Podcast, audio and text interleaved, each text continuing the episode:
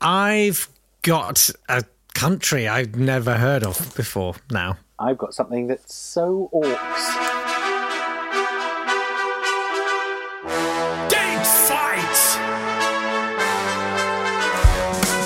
There. Welcome to Date Fight. It's the podcast where we take things that occurred on this day in history and we pitch them against each other. Yes, we do. He's Jake Yap, I'm Nat Tapley, and together we have scoured the French countryside to find the finest histor- historical cheeses to present on a platter with a couple of grapes and little tisane to uh, our guest for today. It's Helen Lederer. How are you, Helen? Oh, very well. Like the cheese connection. Super. It's vegan cheese in, in Jake's case. It's, um, Yeah, that's fine. Yeah. I'm going to take us to the 3rd of July, 1844, when the last breeding pair of great auks were murdered. and interestingly, As close as we, we think scholars say that's they That's think the that's how they sounded. They're- they're- that's as close as we well, can we get. do know from the person who killed the last one, they said what sound they make, and it uttered not a sound. It very peacefully went on. Um, I just need to query because I missed it. What have been murdered? the great auks. The last great, a great auk was essentially like a penguin, but it's about three feet tall. It was the biggest alcid, which is a kind of bird which still includes guillemots, I think, and other smaller things. Um, it looks like a big penguin with a huge beak. Uh, they were three and feet it, sound, tall. it sounds it sounds like this. Lovely. okay. It weighed about five kilograms, so it's about the size of I know a small child, a four-year-old, five-year-old. Um, penguins are named after it, although they're not related to penguins. Um, and the thing about great auks was they mated for life and only laid one egg a year, which was fine for the hundreds of thousands of years that they existed before um, people decided.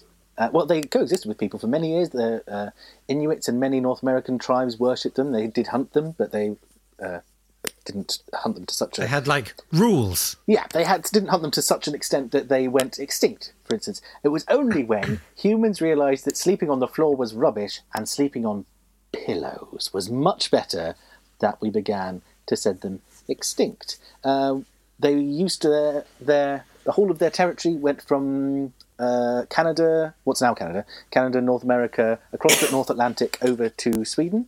Um, so there were great auks in and around uh, Britain and France, and in the Ice Age, they went even down far as far down as Italy and Spain. They're found in cave paintings in Italy and Spain from 35,000 years ago, from southern France, and 20,000 years ago.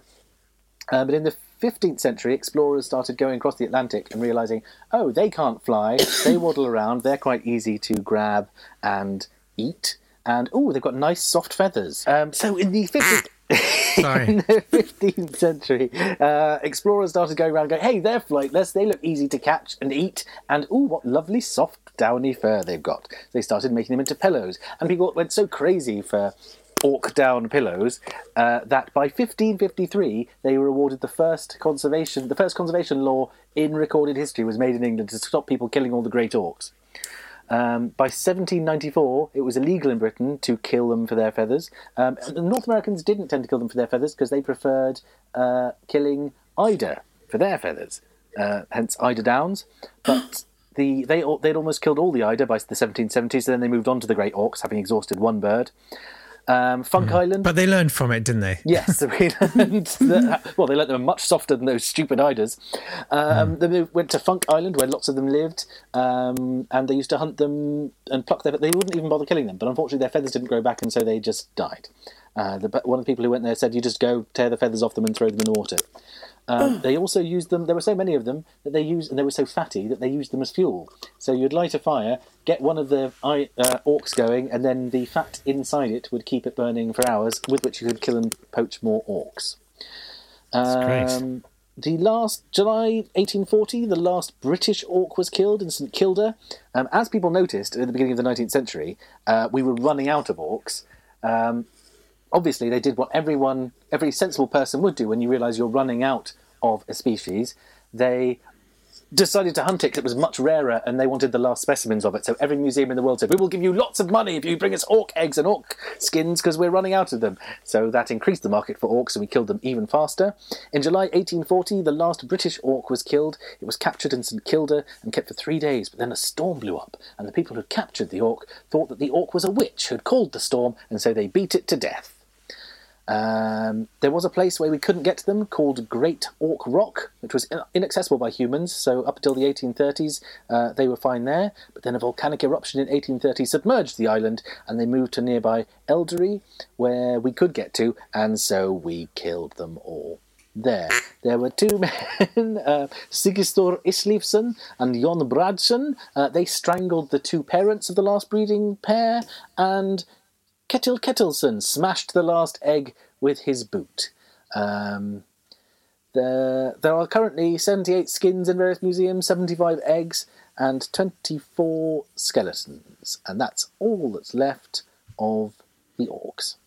So that's my thing for the 3rd of July the smashing of the last egg and the killing of the last two auks by weirdly the people whose name we know John Bradson, Sigistor Islifsson, and Kittil Kettleson, um, who killed the last auks.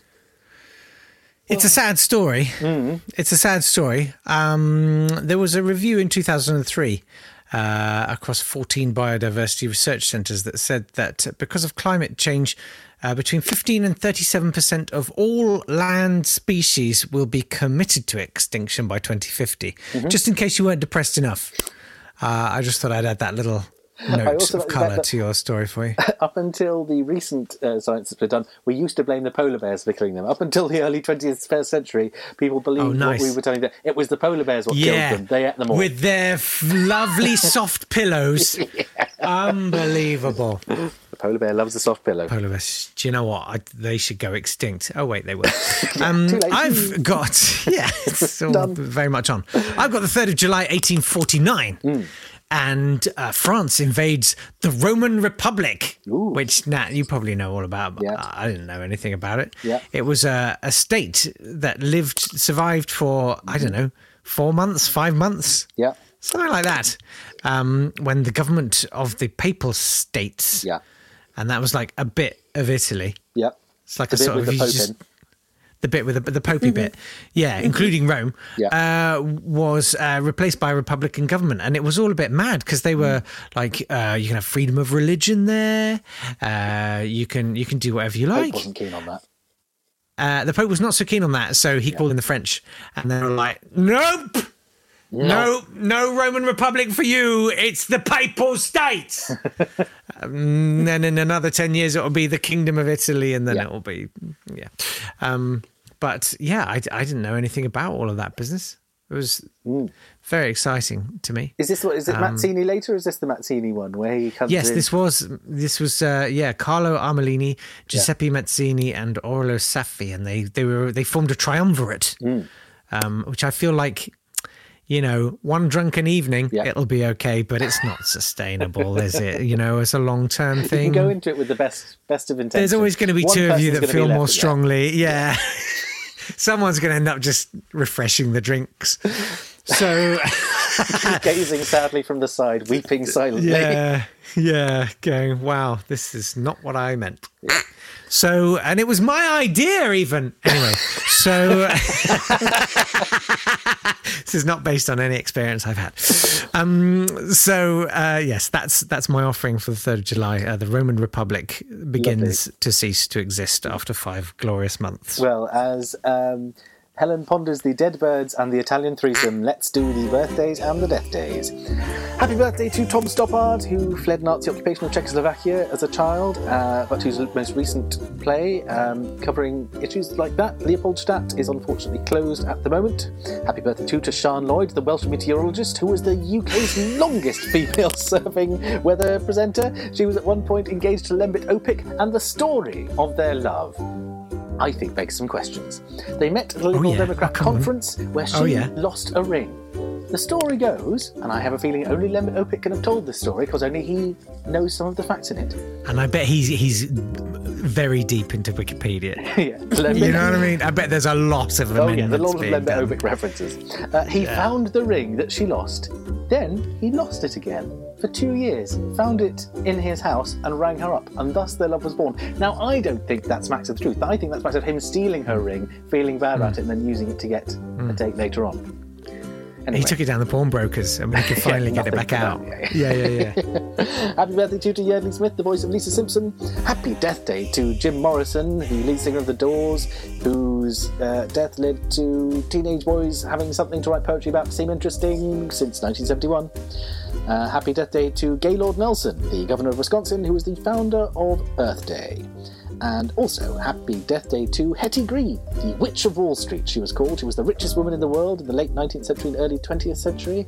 Um, she, for a long time, was noted in the Guinness Book of World Records as the world's greatest miser, um, which I did think was just a case of the McWhirter brothers being, you know, the massive right wing horrors they are. But Yes. she did, um, when her son broke his leg, she did try and take him to the poor hospital for poor people rather than pay for any treatment.